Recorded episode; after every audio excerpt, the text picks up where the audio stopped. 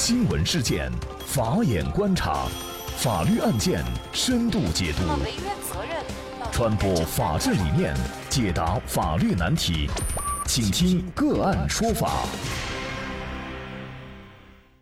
大家好，感谢收听个案说法，我是方红。今天呢，我们跟大家来关注女游客车上解手遭司机勒令挂红布下跪，司机认为呢是对车神不敬。那么具体的案件，我们先一同来了解一下。更多的案件解读呢，也欢迎大家关注“个案说法”微信公众号。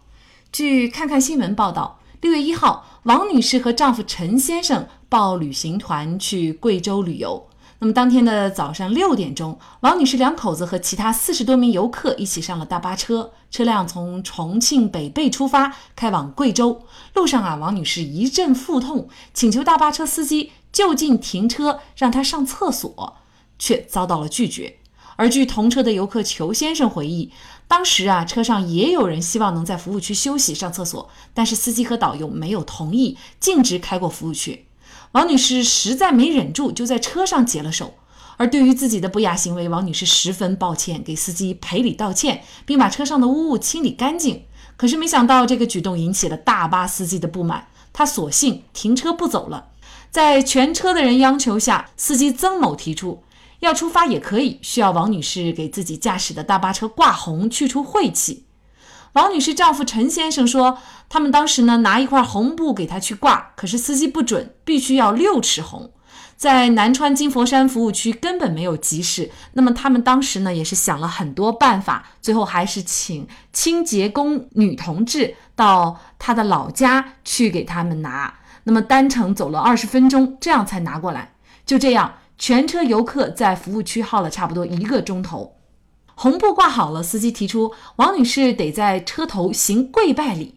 王女士怕耽误全车人的时间，无奈之下只好就范。那六月三号返回重庆以后，王女士和丈夫就立即向旅游部门进行了投诉。那么这个事情呢，记者也通过电话联系上了当时开旅游大巴的司机曾先生。曾先生解释啊，说当时之所以提出挂红下跪的要求，是因为对车神的恭敬，是为了全车人的安全，并非故意刁难王女士。他还说呢，当时王女士呢打招呼的时候，她确实不晓得，她是凌晨四点半就起来，五点钟就开始动车，精神高度集中。那么王女士呢，轻言细语的说，她根本就不晓得。那么，在曾先生看来啊，要求王女士下跪拜车神，并不是对王女士进行人格侮辱，反而是为了包括王女士在内的游客们的安全考虑。那目前呢，是旅游发展委员会已经责成涉事的旅行社。对此进行了自查自纠，同时外包大巴车的运输单位也十分重视，准备调取车内的监控视频核实情况，再进行处理。本案当中，到底是王女士的人格受了侮辱，还是王女士的行为对游客的安全造成了威胁呢？就这些相关的一系列法律问题，今天呢，我们就邀请云南大格律师事务所主任耿学莲律师和我们一起来聊一下。耿律师你好，方主播你好，听众朋友们大家好。非常感谢耿主任。王女士啊，她急着上厕所，但是车辆已经经过了休息站都没有停。那驾驶员的行为是否对王女士造成了侵权或者是违约呢？我认为呢，在这里应该界定为一个违约行为。从本案的案情中，我们得知王女士她报的是旅行团，这就说明她与旅行社之间是形成了旅游服务合同关系的。既然存在这种关系，那作为旅游经营者一方，就应当在其为旅游者提供交通、住宿、餐饮、娱乐等服务的过程中，按照法律法规规定的要求，以及双方合同的约定履行义务，以之能满足游客普遍或者是特定情形下的合理需求。那么显然，王女士因为腹痛要上厕所，这是以任何人都可能遇到的生理现象。那在这样的情况下，在能够确保交通安全的情况下，满足王女士的这一需求，就是他们双方合同中应有的内容，是旅游经营者应履行的义务。甚至，我认为作为旅行社一方要做的还不仅仅如此，因为王女士是因腹痛产生的反应，所以其还应对王女士腹痛的情形予以必要的关注帮助，发现严重应予以救助。这也是其法定的义务，显然，本次事件中旅游经营者一方并未做到以上要求，故其行为是一个违约行为。至于本次事件中的驾驶员，虽然他可能只是旅行社外包的运输单位，但是对游客而言，他们都是一个整体，都应当协调一致履行好与游客之间的服务合同，否则就是一个违约行为。那在这起案件当中啊，原本是旅行社这一方或者是驾驶员这一方他违约了，是他做的不妥，但是呢，最终却要王女士。在大巴上解手，这个是谁都不愿意做的。公众场合做这种事情，本身对自己其实也就是一种无奈之下的，有点是侮辱的性质了。那么现在呢，驾驶员不但不为此道歉或者承担相应的责任，但是呢，还要求王女士去下跪，否则还不走，而且还必须要挂六尺红布。那么您怎么看驾驶员的行为呢？我觉得针对驾驶员的这一行为呢，我想呢，这个发表以下几点看法。第一呢，我认为这是一种愚昧的封禁迷信行为。类似本次事件中驾驶员的观点和做法，其实我们在日常生活当中的其他事件中也听说过。在一些比较封禁的观念当中，确实存在这样的说法和做法，认为发生类似的事情就是不敬神灵、不吉利，也就是本案当中曾先生说的，他恰恰是为广大的乘客的安全着想。但是这里我想说的是。这其实仅仅是狭隘的、愚昧的思想观念上的障碍而已，毫无科学根据。相反，我倒认为，如果真是有车神存在的话，你如果能够有以积极、包容、宽慰的心态和方式来处理该次事件中王女士所发生的尴尬，那车神可能恰恰有感于你的心胸和气量，祝你的车开得更平安顺当。第二点看法是。我认为该行为侵犯了王女士的人格尊严，至少应予以赔礼道歉。作为旅游者来说，其人格尊严、民族风俗习惯和宗教信仰都应当得到尊重。可是，该次事件中，因为司机没有照顾王女士的合理需求，以致她在实在憋不住的情况之下当众解手。没办法呀，这俗话说得好，这活人你总不能被尿憋死吧，是吧？是会憋出毛病的。但是问题是，王女士她这个时候解虽然解了，但正如她自己所说，这的确是很丢人的事情。这样的行为有可能在她自己的心里都会留下不光彩的阴影。从这个角度来说，王女士的尊严本身就已经受到了伤害，所以。此时，旅游的经营者一方应在了解情况后，对其进行必要的宽慰，对其余乘客的消极情绪予以引导，方是弥补不足的上上之训。可是，结果却是恰恰相反，驾驶员想到的不是补救，而是王女士挂红下跪。你说这不是在王女士已当众剖开的尊严上又插了一刀吗？所以，就这一行为，我认为驾驶员包括旅行社一方至少应给王女士赔礼道歉，而且这样的结果还要有感于本次事件中，幸好王女士仅仅是解了个手就解决了问题，不然要是因腹痛产生更严重的后果或者憋出毛病，那后果可能就不是道歉那么简单了。质疑要求下跪，我同时还要提醒大家。故意侮辱他人的人格尊严和名誉，情节严重是会触犯刑法的，构成刑事犯罪的。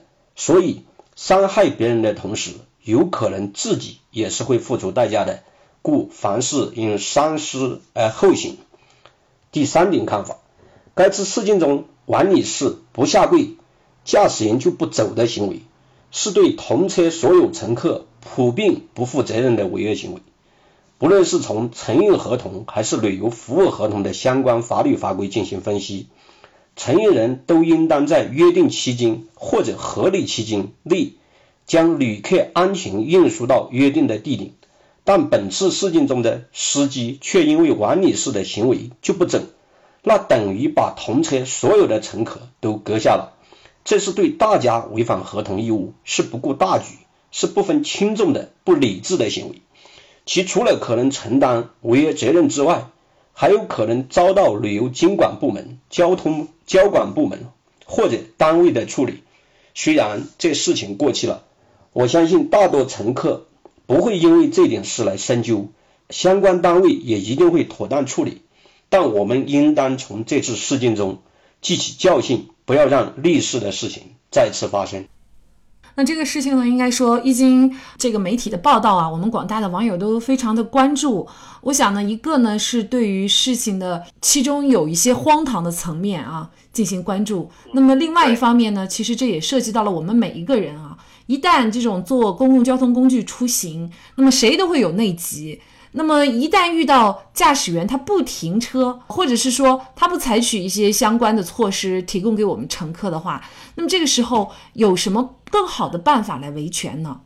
呃，其实我觉得还是有的。好比本案当中王女士，我认为第一，她可以进一步和导游和驾驶员积极沟通，来协商满足她自己的需求。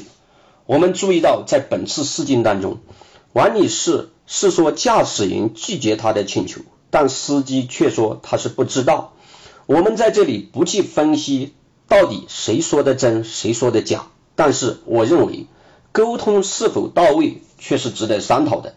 因为在通常情况之下，司机如果在清楚的认知到王女士的情况紧急如此，他还要做如此损人不利己的事情，那的确也是不合情理的。所以。如果王女士只是一般性的向司机提出要求遭到拒绝，那他还可以根据情况描述出需求的紧急程度，提出更为强烈的要求予以沟通协商。第二种方式，如果在沟通无效的情况之下，他可以打旅行社或者旅游监管部门、交通管理部门的电话进行投诉，以致能够解决自己的问题。第三一点。如果前两种方式都不能达到自己想要的效果，那他可以当即要求解除旅游合同。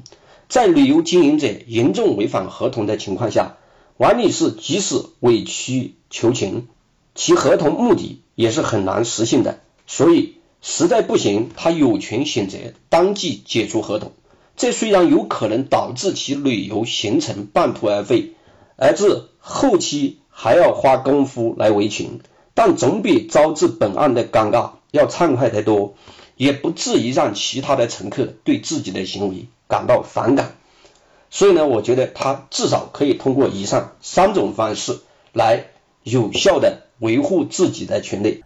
的确，游客王女士当众在大巴车上解手，相信呢，这是到了迫不得已的紧急时刻，不得已而为之的事情。事情本身对于乘客王女士来说，他的身心我想呢是已经造成伤害了。可是霸道的驾驶员呢，自己非但不检讨，竟然还要求王女士挂红布下跪，可见愚昧和迷信足够使人无视法律，甚至是丧失对人的权利的尊重。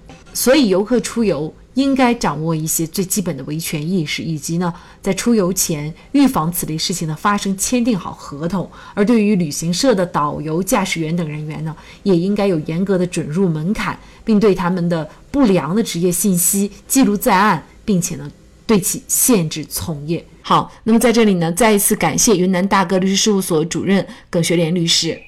那么大家如果想获得我们本期节目的全部图文推送，大家可以关注我们“个案说法”的微信公众号，公众号里面搜索“个案说法”就可以找到我们加以关注了。您输入“车神车神”就可以获得今天节目的全部推送。另外呢，我们的公众号里面也有对过去二百多期节目进行了分类。我们把它们分为了民事、刑事、婚姻家庭、行政类案件，大家可以根据自己的需要啊进行查看。另外呢，里面也有我们嘉宾的详细介绍。如果您在生活、工作、生意当中遇到一些法律问题，寻求解决，也欢迎大家向我们进行咨询。您可以直接添加幺五九七四八二七四六七的微信号进行咨询，也可以直接电话咨询。